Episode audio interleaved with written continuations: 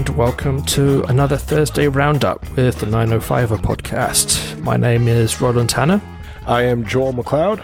And we've got a, a packed lineup, people, and it actually is pretty packed. Um, we, we actually have more stories than we can fit in today. So we're going to start off with a piece of good news, I think. Although, well, we'll, we'll talk about all sides of it. But definitely a piece of good news at the root of it all, and that is the Halton Catholic District School Board decision last week on the pride flag issue. Uh, Joel, uh, you you live tweeted it, which was extremely courageous. all um, five hours of it. Yeah, my goodness, I, I joined in for the last hour or so, and that was that was more than enough. oh my gosh, yeah, it it, it was. Uh it was well. It was a typical uh, HCDSB board meeting. Very dry affair, but a lot of emotions. This was uh this was the big one. Uh, uh we, if listeners uh, remember, we had on uh, Trustee Brenda Agnew uh, two weeks ago to discuss her uh, bringing back the the, t- the issue of raising the pride flag at board offices and board schools for this coming Pride Month and future Pride months uh, forevermore it was it was a it was I, would like to say that it was a clean cut affair and that the the trustees had seen the light and they saw the error of their ways and it was you know all, all was right in the world. But it was I, I just hope we don't have to do another one of these where I have to live tweet because that was a long arduous process. I do know that the trustees were watching our, our live t- tweets because I got a few uh, comments from uh, trustee Iantomasi live as I was tweeting them for some corrections, which was uh, nice to have, and it was a it was a nice to know that we were being being viewed by the powers that be. But in the end, probably just uh, as well it, that he wasn't watching my, my, my Twitter feed because it was a lot. it was it was uh, less less uh, neutrally toned than yours was. Um, well, I was trying to be professional, but in the end, at the end, past uh, 12:30 in the morning, the board finally passed the motion that this June, this Pride Month, the Pride flag will be flying at all of its schools and buildings for the forever, which is just it's a good thing. It's about it's about time. Uh, painful, painfully way, way to get here, but we did get here nonetheless. Yeah, and, and I think you know, congratulations to the trustees who well, first of all, congratulations to Trustee Agnew, and uh, I'm blanking on the name. Uh, Nancy Guzzo, who is another uh, uh ally and, a proponent of this uh, initiative. Yeah, uh, so congratulations to them, but also congratulations to the trustees who were more those trustees who who fine had reservations because of their faith, whatever, and who made the right decision and who behaved like reasonable human beings as part of the process of coming to a decision. and you know I do ultimately respect people's decisions that are informed by people's faith. What I do not respect at all were the two trustees, uh, one of whom is Vince you know, Tomasi, and the other one is Tim O'Brien, who are really an utter disgrace. Uh, and in their behavior was I, I don't think I don't know what it's informed by, but it doesn't seem to be any kind of logical or or, or honest uh, interpretation of faith that I can see. It's about delaying, obstructing, in, in the most outrageous fashion. You know, um, in the last minutes of this debate, suddenly Tim O'Brien brings in uh, the Indigenous flag of Canada, which is one of the flags you'll see around. Not necessarily one that the it's not Canada's I, Indigenous I, people okay, are here's, interested. Here's the th- here's the thing. It's not. There's no official yeah. Canadian Indigenous flag.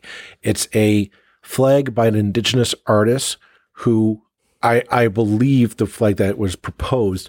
If you look it up, it's all the proceeds go to that artist. It is a private art, uh, piece of art. It's not an official political political flag. It's not an official statement. If anything, and this is for future reference, um, if you're going to fly an indigenous flag at the schools, fly the flag of the Mississaugas of the Credit. Yeah. The, yeah. the the people land that you acknowledge every morning and that you did at the start of the meeting, you might want to pay attention to that. That was it, it was completely cynical, egregious, hypocritical statement, yeah. and it's this it showed just how much bad faith argument was happening here. Because I was sitting there, no, if you're going to say, well, we should honor the indigenous peoples of uh, of this country, then honor the people that you are acknowledging at the start of every board meeting and at the end of every start of every school day, and that is the people of the Mississauga of the credits.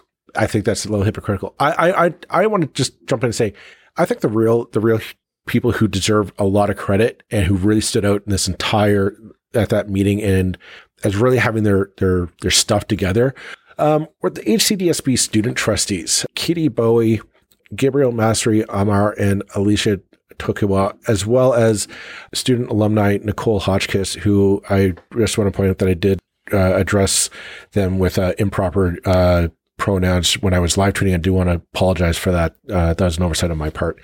But those individuals did a bang up job of just bringing the facts, the statistics, the quotes, and the the passion that was badly needed in this debate. I was I I was really impressed by their professionalism. Thank God they had somebody on that at that table had some, but their professionalism, their their composure, and their uh, yeah, just their passion. Those are four individuals who I think will have a very profound future ahead of them and I, I wouldn't be surprised if we hear hear their names in various uh, situations in, in, for the for the better. These are these are people who are going to make not just uh, the 905, but I would imagine the province and dare I say it, the country uh, better uh, in the long term. So kudos to uh, to the four of them. Absolutely, I absolutely uh, agree with that. Um, yeah, they did really well. They were the bigger people. They were the people who were who acted who were acting like the adults in the room, uh, acting with, with grace and reasonableness and uh, being a lot more articulate than I am mm-hmm. right this second. So well done for them. Well done for them. Uh, and thank goodness we can put this behind us now. Uh, I'm afraid to say, I don't think this will be the last time that the, the, the things going on at that board are subjects of discussions on this podcast because it is that, that, that board is deeply problematic, and, and we have an election this year, and and I hope I hope that uh, the people who form that board from next year are there for the right reasons. I mean, and I'm not saying that there are there are just too many people there right now who are not there for the right reasons. There are, you know, I don't want to paint everybody with the same brush, um, but uh, yeah, it, it it's um, it's got to change for the better. It really has to. So I hope we can help shine a light on what's happening in that board. That's definitely something that I think we're providing a service to the community on. Absolutely. Why don't we take a break from that and we'll go to uh, a sponsor break and then we'll be right back. All right. Uh, we're back. Uh, just before we dive into our next story, I do want to give a small shout out to uh, an individual on social media, Peyton Rose Mitchell, who by dumb blind luck, I happened to be scrolling through TikTok and I found a TikTok that she made of her favorite political podcasts uh, that she listens to to keep herself informed and and educated on the issues of that are important to her. And uh, she had quite the stellar list. Canadaland, uh, Nora Loreto were on there, and lo and behold, who was included in this stellar uh, list? But yours truly, uh, the 905 was uh, was added to it. We were very uh, humbled that we would be included in such uh, esteemed regard. So, just a quick shout out to Peyton for listening to us, and thanks very much, Peyton. But what we do have is uh, another story on uh, surprise, surprise development. But this time it's not just another grape. We might actually have a solution, or maybe I don't know. Roland, you tell us. Yeah. So the provincial government, you know, who who you know, we're deeply in love with the provincial government, as everybody knows. Uh, everything they do is wonderful. However, by accident or design, um, they set up a, a, a, task force on affordable housing, which you know this this provincial government doesn't do a whole lot of consultation. So even the fact that they were trying to do some kind of consultation is you know maybe a positive sign. And last week, the draft report or recommendations of this task force were leaked to uh, a journalist at TVO. And uh, and so TVO sort of uh, gave a summary of what's in those um, um, in those recommendations. It's John Michael McGrath of TVO who, who published them. Uh, so I went through and had a look uh, and sort of gave my my initial, like my my very much initial reaction to to what it was saying. When there isn't a whole lot of detail here uh, in this kind of uh, pre um, uh, in these leaked details. Um, I think the actual recommendations are meant to be published at the end of the month, so we don't have too long to wait for the official document. Um, but there's plenty in these recommendations uh, to talk about. Um, the frontline, um, you know, the headline um, recommendation in this is that that basically all single family home areas, all those areas in every city, which make up tend to make up the bulk of the kind of land, uh, built up land at least, of, of single family homes, currently are kind of untouchable. The only thing you can build in a single family home neighborhood is a single family home. Uh, that they should be opened up to, as of right, uh, buildings of up to four stories. Um, and what this would allow is what's called this gentle density approach, where in amongst single family homes, you could have a duplex, a triplex, a four story building, apartment building. Uh, as used to exist in the past. That's exactly what right now I live in a four story build, uh, sorry, a three story building in amongst single family homes. This was normal in the 19, what, the 1880s to the 1920s and, and beyond. Uh, so, so, kind of going back to that model. Now, I said on Twitter that I thought it was a pretty radical uh, recommendation and kind of got called out by by a whole bunch of people who are in favor of this motion say, "Oh, it's not that radical, really. It's only four stories," and they do it in Europe. It's like, yeah, I know, I know, I know all of this. What's radical about it is it doesn't happen here, and it hasn't happened for decades, and that when you say to people who live in single family home neighborhoods who uh, you know with the double garages who uh, who feel completely safe that I say safe in inverted commas here who know that their neighborhood is not going to change because you know you can build downtown, you can build on greenfields, but you cannot build next door to a single family home.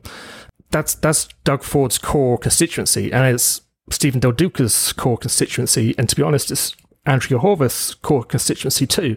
Um, if you frighten those people with the thought that oh my god we're going to have renters moving in and maybe that you know i mean unfortunately it, it can appeal to the worst instincts of of, of people uh, who tend to be very anti-change as, as default anyway.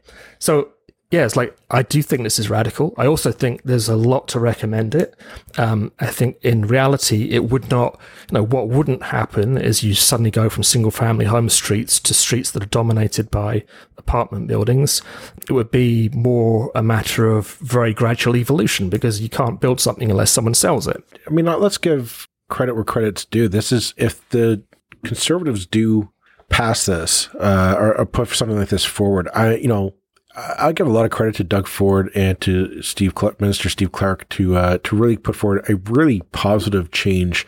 That I think I think is the the you know it'll touch on a lot of the things that they want to do. It's it will help deal with uh, affordability because you'll be able to put a lot more livable units on the marketplace, which will help. Uh, it, which is again something that hey, you know what? Maybe they have been listening to the podcast because we had Mike Moffat on twice in the past. And basically the issue is we don't have enough places for people to live. The, the market, the demand doesn't meet the supply. So, or sorry, the supply doesn't meet the, meet the demand. Um, this might be a way to help solve that. It's, you're right. I think it, it's about getting people out of the mindset of, well, I need to buy a single family home and, oh, there's a, an empty field there. Well, I got to put a home there no, we got to start thinking about infill, especially.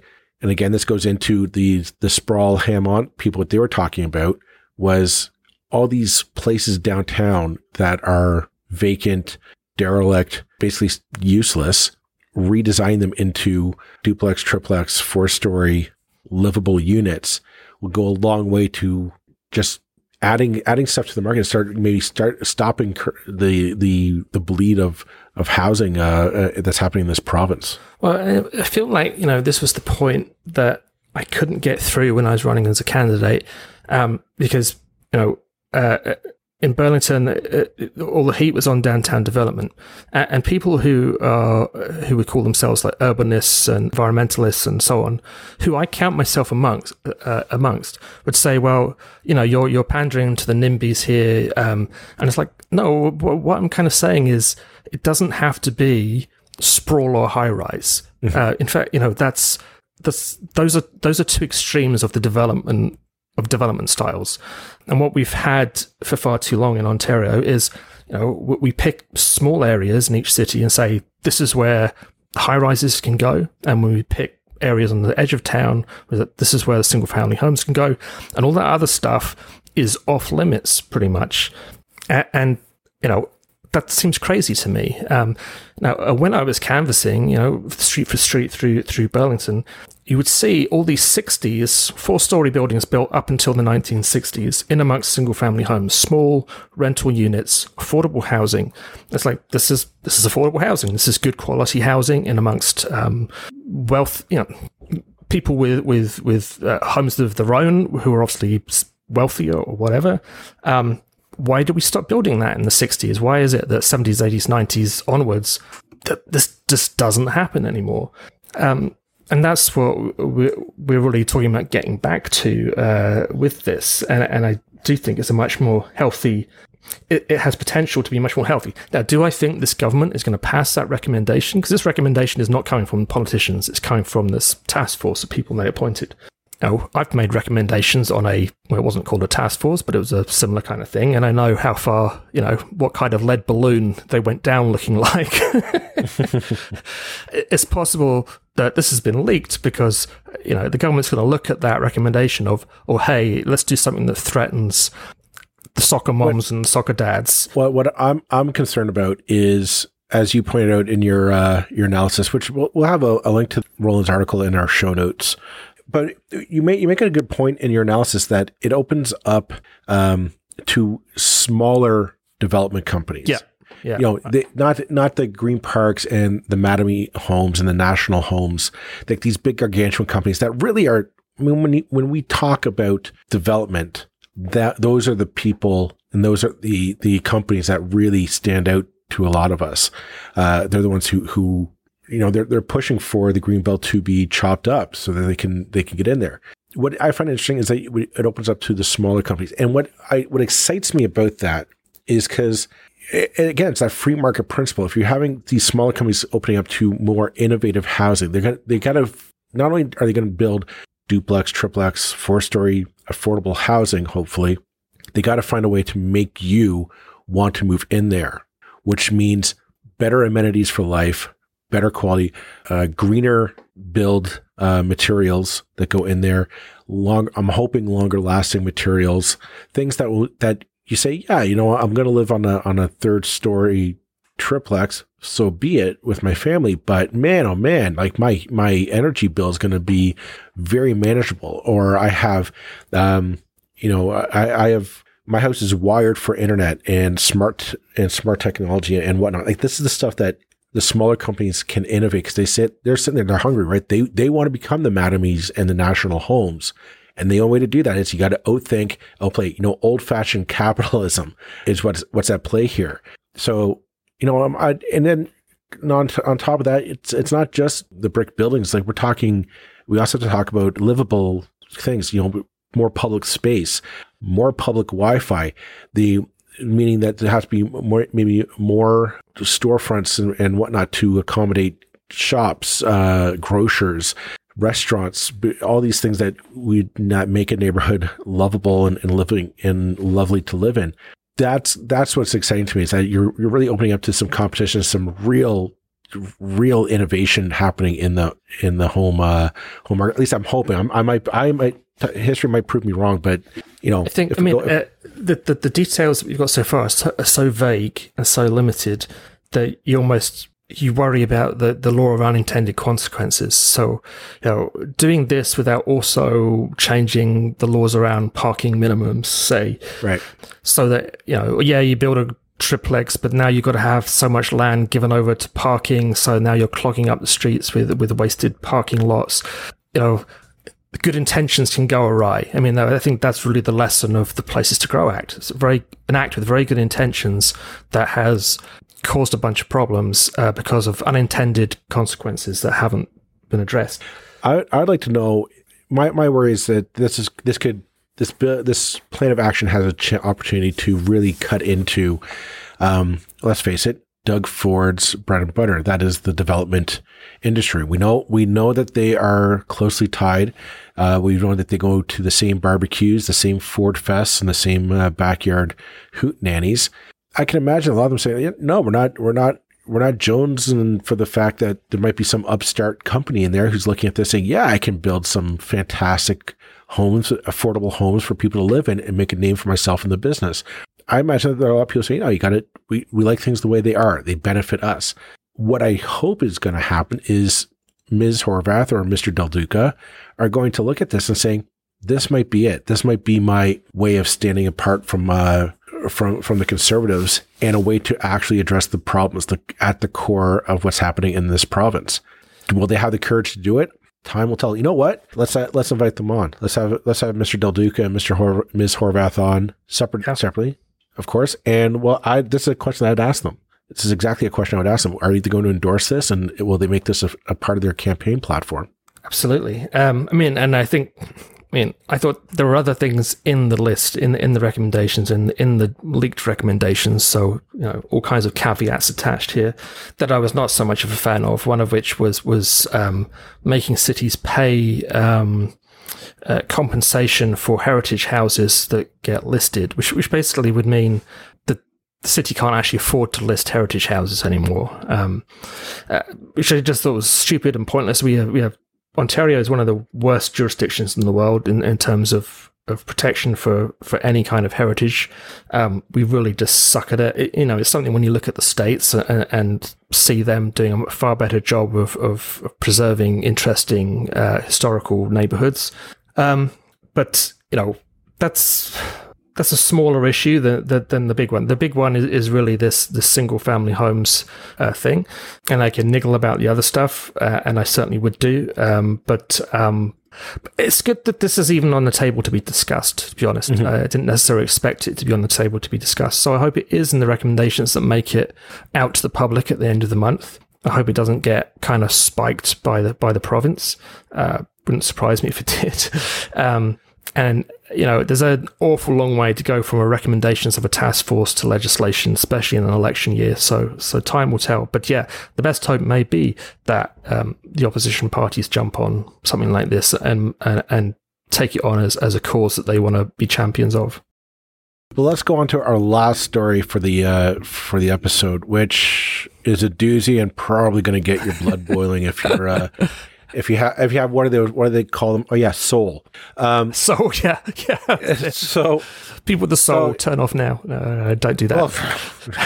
Well, well uh, yeah. So the the city of Hamilton uh, is uh, basically turning off the warm air for homeless people uh, is basically the the the cold zones version of this one. Yeah, like so so at city at city hall there are hot air vents that are used by the homeless people of the city to get warm. Especially in case you haven't noticed, it is freezing outside, folks. It is January, winter is here. It is minus 20 on a warm day.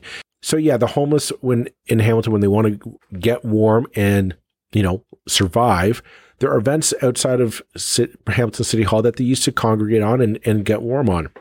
Not anymore. The City Hall has sealed them up. They've turned off the hot air, literally, uh, forcing uh, the homeless to migrate elsewhere uh, to to survive the cold weather. Um, I, I have thoughts on this. Roland, what are yours? Yeah, my, my thoughts are it's it's it's stupid, pointless, counterproductive, heartless, um, partic- particularly, I mean, at any time of year. I mean, it, it, this has a long tradition, this kind of behavior by, by cities. You know, the it, we were just talking about it before we came on, on air, you know, about the, you know, why do park benches have three arms on them so you can't, so people can't sleep on them? Why, why do people put, literally put spikes into sidewalks to stop people sleeping by doorways? You know, but this, this, for the city itself, the city hall itself to do this particularly given everything else that's been happening in recent weeks, given the fact that, that it is minus between minus 10, minus 20, whatever, you know, plus wind chill outside right now, you know, and really what is the reason for moving people on? You know, where else, A, where else are they going to go? You know, if they're not sleeping your doorstep, they're going to sleep on someone else's. So thanks, you know, you're not well, solving the problem, you're moving it and you're moving it to a more dangerous place, a less well lit place, a colder place where someone might die of hypothermia. Um, well, it, not, not only that, but I mean, let's face it, this city hates homeless people. I think we can safely say that at this at this point after um, the tent evictions that went horribly wrong for the city and for the city police. This is just a you know this is kind of the footnote to that chapter in my mind. I, I, I kind of get where the city's coming from on this. I, I get, you know, nobody wants to see homeless people sleeping on on, on the streets. No, nobody does. For whatever your back, whatever your reasoning is, I think we can all safely say we don't want to we don't want to see it. The problem is the attitude towards it. Either you look at them as they're scum and they're they're a nuisance, and we need to eradicate them, like literally eradicate them, push them aside uh, uh, no matter what, or you look at them as human beings and say we need to house these people, not and not corral them into a mission or a shelter to get them out of the way. Legitimately house them. Is, uh, yeah, and, and, that, and that and that point's that point's a really hard one to do. I mean that that takes money and initiative and an actual plan, and you actually have to do something uh, to do this. Clearly, the city the city of Hamilton does not want to do that. It they would rather take you know it's it's just stuff like it, it's just cruel in my mind. It's cruel uh, to say no. We're not we're not gonna we're not gonna allow you to be here. Okay, where do you want me to go? I don't care. Just not here. Yeah, and which is you know when you say you know we don't want to look at that, well, why don't we want to look at that? Well, I, I was saying the primary reason we people living comfortably in houses, or why City Hall doesn't want to doesn't want to look at that, which is you know a problematic phrase on its own. It's because it tells us that we failed. That all our all our promises of of building better cities and better societies and, and more equitable societies mm-hmm. have failed, and we have not managed to get people off the streets and here it here it is still uh, you know in the middle of winter with, people huddling by an air vent. Uh, if if you want the homeless people to go away, you have to provide them with solutions, with places to live, um, and and to, to to to choose this moment. And I presume this has been going on for years. This isn't a new, you know, Hamilton City Hall has been around a while. Um, but they choose to do this in January. Uh, I mean, what? And as Joey Coleman pointed out, they probably need, they probably technically need, um, you know, uh, a minor variance or something, or, or uh, to, to, put up the damn hoarding. And of course, they won't have done that because they're the city and they don't need to worry about it. So, and, and you know, frankly, a couple of big boards sticking up um, with, with metal frames on the outside of City Hall, which will no doubt be covered with vandalism or something in a few weeks, that's pretty damn ugly too. You know, I'd rather have the homeless people sleeping there and actually at least know that they're safe. It, it it's it's just so incredibly thoughtless. Of like, there's a problem. How can we solve it? Well, just by getting rid of it so that it, we can't see it anymore. So we just brush it under the carpet. And it just, you know, this is the way things have always been done. They're not the first city to do this. They won't be the last. But it's it's in, in the context of yeah, the kind of you know uh, you know, literal sort of coming to blows, mm-hmm. police kneeling on people's necks uh, as they're clearing tents off the fields. It's like, why don't you just leave the people with the damn tents in the fields? At least they'll be safe in a tent, probably, or safer. I mean, the, the ridiculousness of like, if you are homeless in Hamilton, like, well, whatever I do, I'm screwed. You know, what the hell am I supposed to do here? Um, what it just strikes me is it's it'd be one thing to say, okay, no, don't don't sleep on the grate. Go go to a socialized housing, you know, or, or let's, let's get you into, if you need mental health services, here you go. We'll put you into that, that pipeline. But these things don't exist. And I think that's the, that's the, the cruelty of it. It's, you know, why don't you pull yourself up by your bootstraps? Well, these people don't literally, in some cases, don't even have boots. Um, why, you know, why, why don't, you know, get your act together, go get a job? Well, you know, how how do you get a job when you don't have a place to live? And that's and like that, that people who like, are, that, are, homeless will, will, will, tend to have tend to have. I'm trying not to generalize here, but there will be all kinds of exceptionalities, health problems, whatever. That there are all kinds of things which which complicate the picture. So so yeah, many homeless people are complicated to deal with for for for a variety of reasons that are no fault of their own necessarily. Um, that's not an excuse for just abandoning them and saying, well, you know, what can you do? Um, so we'll just keep on kicking them off doorstep after doorstep until we run out of doorsteps and they move to someone else's city. Um, yeah, it, it, it, it's just not good enough in this day and age to keep on um, uh, to keep on year after year coming out with the lies that, that that we're trying to actually solve these problems when we're not. We're just trying to stick band-aids over solutions and, and, and constantly you know why why don't why didn't they want homeless people living in tents in the park? Again, it's purely visual. This is just this is just keeping up with the Joneses. We don't. Oh, oh well, you're giving Hamilton You're- a bad reputation. Well, of course they are reminding- because Hamilton sucks for this stuff. You deserve every- a bad reputation. every city sucks for this stuff. And Well, yeah. that's the thing is that it that's the problem with the the real problem of homelessness is that it reminds the city we failed. You're right, we failed at this. We failed objectively and and just completely on this front. And that's why you're gonna you're in the naysayers, the people who are listening to this, and they're gonna they're gonna. I know right now we're gonna hear, oh well, they deserve it. You know, they they put themselves in that position. They they they didn't work hard enough. They didn't get you know, they didn't get their life in order. They're a bunch of bums and they're, you know, whatever the, the excuse is. Here's the thing. We know for a fact, and ask anyone in those cameras, homelessness doesn't have, it, it, it just happens to you. It's usually for reasons not of your making, and especially in this day and age with the pandemic and the uncertainty of, of employment in some cases, it, it just happens. And to, ha- to find yourself suddenly thrown out on the street, it's, there's no, we don't it's just a sign that we don't care about these people which is again why let's just let's literally push them off to the side. Because if we push them off to the side i don't have to deal with it. We don't actually have to come up with a policy or plan to fix it and here's the thing we know for a fact the easiest problem for it is just build them a house to live in. Like and they say oh we can't afford it. We can't afford to build this. Yeah we can. We've said it before. Heck, coming off our previous discussion, you start fill, infilling all these sites downtown Hamilton, and you say, you know what? For every e- e- every ten percent of your of your new development, that has to be given over to a public housing corporation, the Hamilton Housing Corporation, or whatever whatever the case may be. And you just give it to the home. Like there's none none of this. Oh, you got to get a job first. You got to get this. Just say no. We put you in there. We'll put you in there, and then we'll throw we'll throw services at your way. We'll get you a job, get you get you cleaned up, and start working. And you know what? They do it. They do it around the world. They do it in Europe. They do it in Scandinavian countries. And and you know what? It works. It works on helping turning people's lives around, and it's helping solve the issue. It can work here. And the But, fact that yeah, that we yeah, don't I mean- do I it, mean, I think is just cruel. yeah, we've got to get beyond this this this this notion that we have as a society that somehow we don't have money to do anything. When I don't know, you know, I look at, at the kind of money my parents had when as I, I was a child and the lifestyle. They, they didn't have a car, they didn't have central heating. Um, for about the first five years of my life, they didn't have a fridge for some reason. I think that was laziness, actually, not that they just don't think they got around to buying one. but you know, the things that we, we think are absolutely requirement, you know, they would have considered themselves kind of middle class people. Like my dad was an accountant.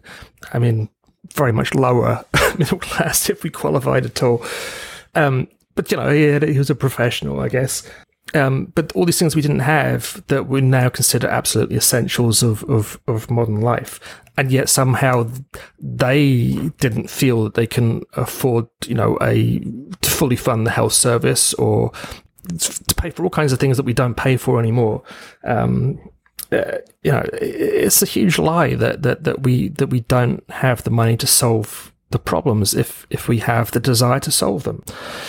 Yeah, it's it's, it's just purely a lack of will um, when If it comes to thing- things like poverty and homelessness. I want I want to think if there's one thing that this pandemic has shown us is that we need to stop worrying about taking care of the the the the the job creators or the the the businesses. They'll figure it out on their own. Where the money needs to go in the future has to be towards people helping uh make helping make life more more affordable for people helping uh things like you know subsidized daycare for families subsidized housing, affordable housing, uh, free housing, if that's the case, to get people off the street, um, better work hours, better working conditions, better better employment rights. These are the things that, that are going to make a difference in what we need going forward. You know, th- th- there's just we can do better. I know we can, and that's the thing. The the 905 region has a lot of wealth in it. It has a lot of people, and I do think it has a lot of compassion and a lot of a lot of people with whose hearts are in the right place. And I'm I think what we need is leadership to stop listening to vested interests, stop listening to money, start talking to people, and realize you have a lot of power and you have a lot of goodwill out there. And we've seen we can we've seen a lot of money can be put in. It might be needed to put into this, but to me, it's a small small term pain for a long term gain. Uh, and and we we I think we can do it. I really do. Yeah, yeah, I completely agree. I mean, I, I think we need to to rebuild our faith in in in society as a whole, working together to do amazing things, working hand in hand with government, government as our servant, doing things on our behalf to to to attain the objectives that we have as society. Like, hey, defeat poverty. You know, people talk about things like like ending poverty. You know, decade after decade after decade. It's so damn achievable. There aren't that many homeless people. You know, compared with so many of the other things that we do, it's very much within reach to end homelessness uh, and to to eliminate poverty. Um, you know, the, these are not the biggest things that we need to be doing. We can do these ones, um, and yet there's been such a massive collapse of kind of trust and faith in government as something that as, as something that can do things to make conditions for everybody better, and more equitable, and more fair. Um, it's such a feeling that you know this is as good as it's get. You know, really, we're just in a kind of backwards fight to stop it getting worse. Uh, we need to turn that on its head. We really do. Um, but this, you know, the reasons why we're held up. Well, I think I suspect we'll come onto those in in weeks ahead. Uh, I'm just thinking well, of that convoy and what that symbolizes. Let's not I, get onto no, that one. But well, not no, but I, I mean, I think that's something you you and I have talked. You know, when we took that break over the over the the holidays, you and I were talking about what did we want to do. This year's an election year uh, for both provincial and, and municipalities in Ontario. And if we wanted to do with this podcast was we're, uh, and you might not believe it from this episode, but talking about the the problems of other than just bitching and complaining about it, we kind of want to get away from that. We want to start looking at what are the solutions, and we're hoping over the over the weeks and months ahead that we'll start providing not the answers, but just maybe start a conversation with uh, with, with you and and other people just to start thinking outside the box of hey you know what? Maybe just maybe the stuff is possible. We can actually actually tackle that.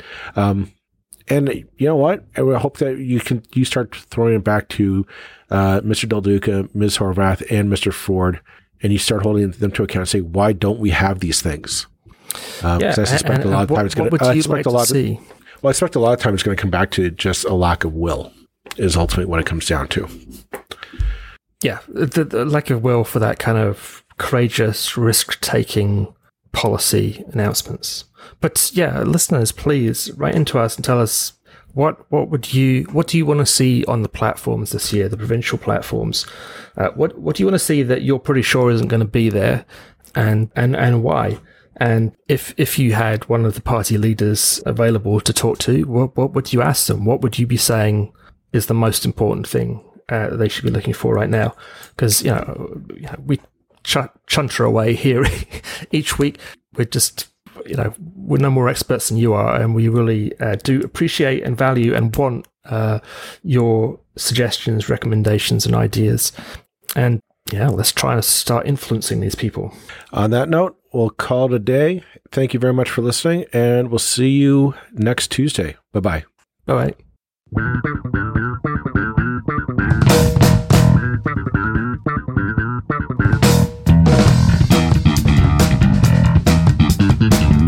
That's it for this episode of the 905er. Thank you for listening. As always, you can send us your feedback, thoughts, and concerns or ideas for future episodes to our email, info at 905er.ca. We love to hear from you. You can help us keep the 905er going by financially supporting us through Patreon as well as PayPal. Visit us at 905er.ca and click on the support tab. As well, links are in the show notes for your convenience. Lastly, you can find us on social media. Search for the underscore 905er on Facebook, Twitter, Instagram, and LinkedIn. So long for now. See you next time.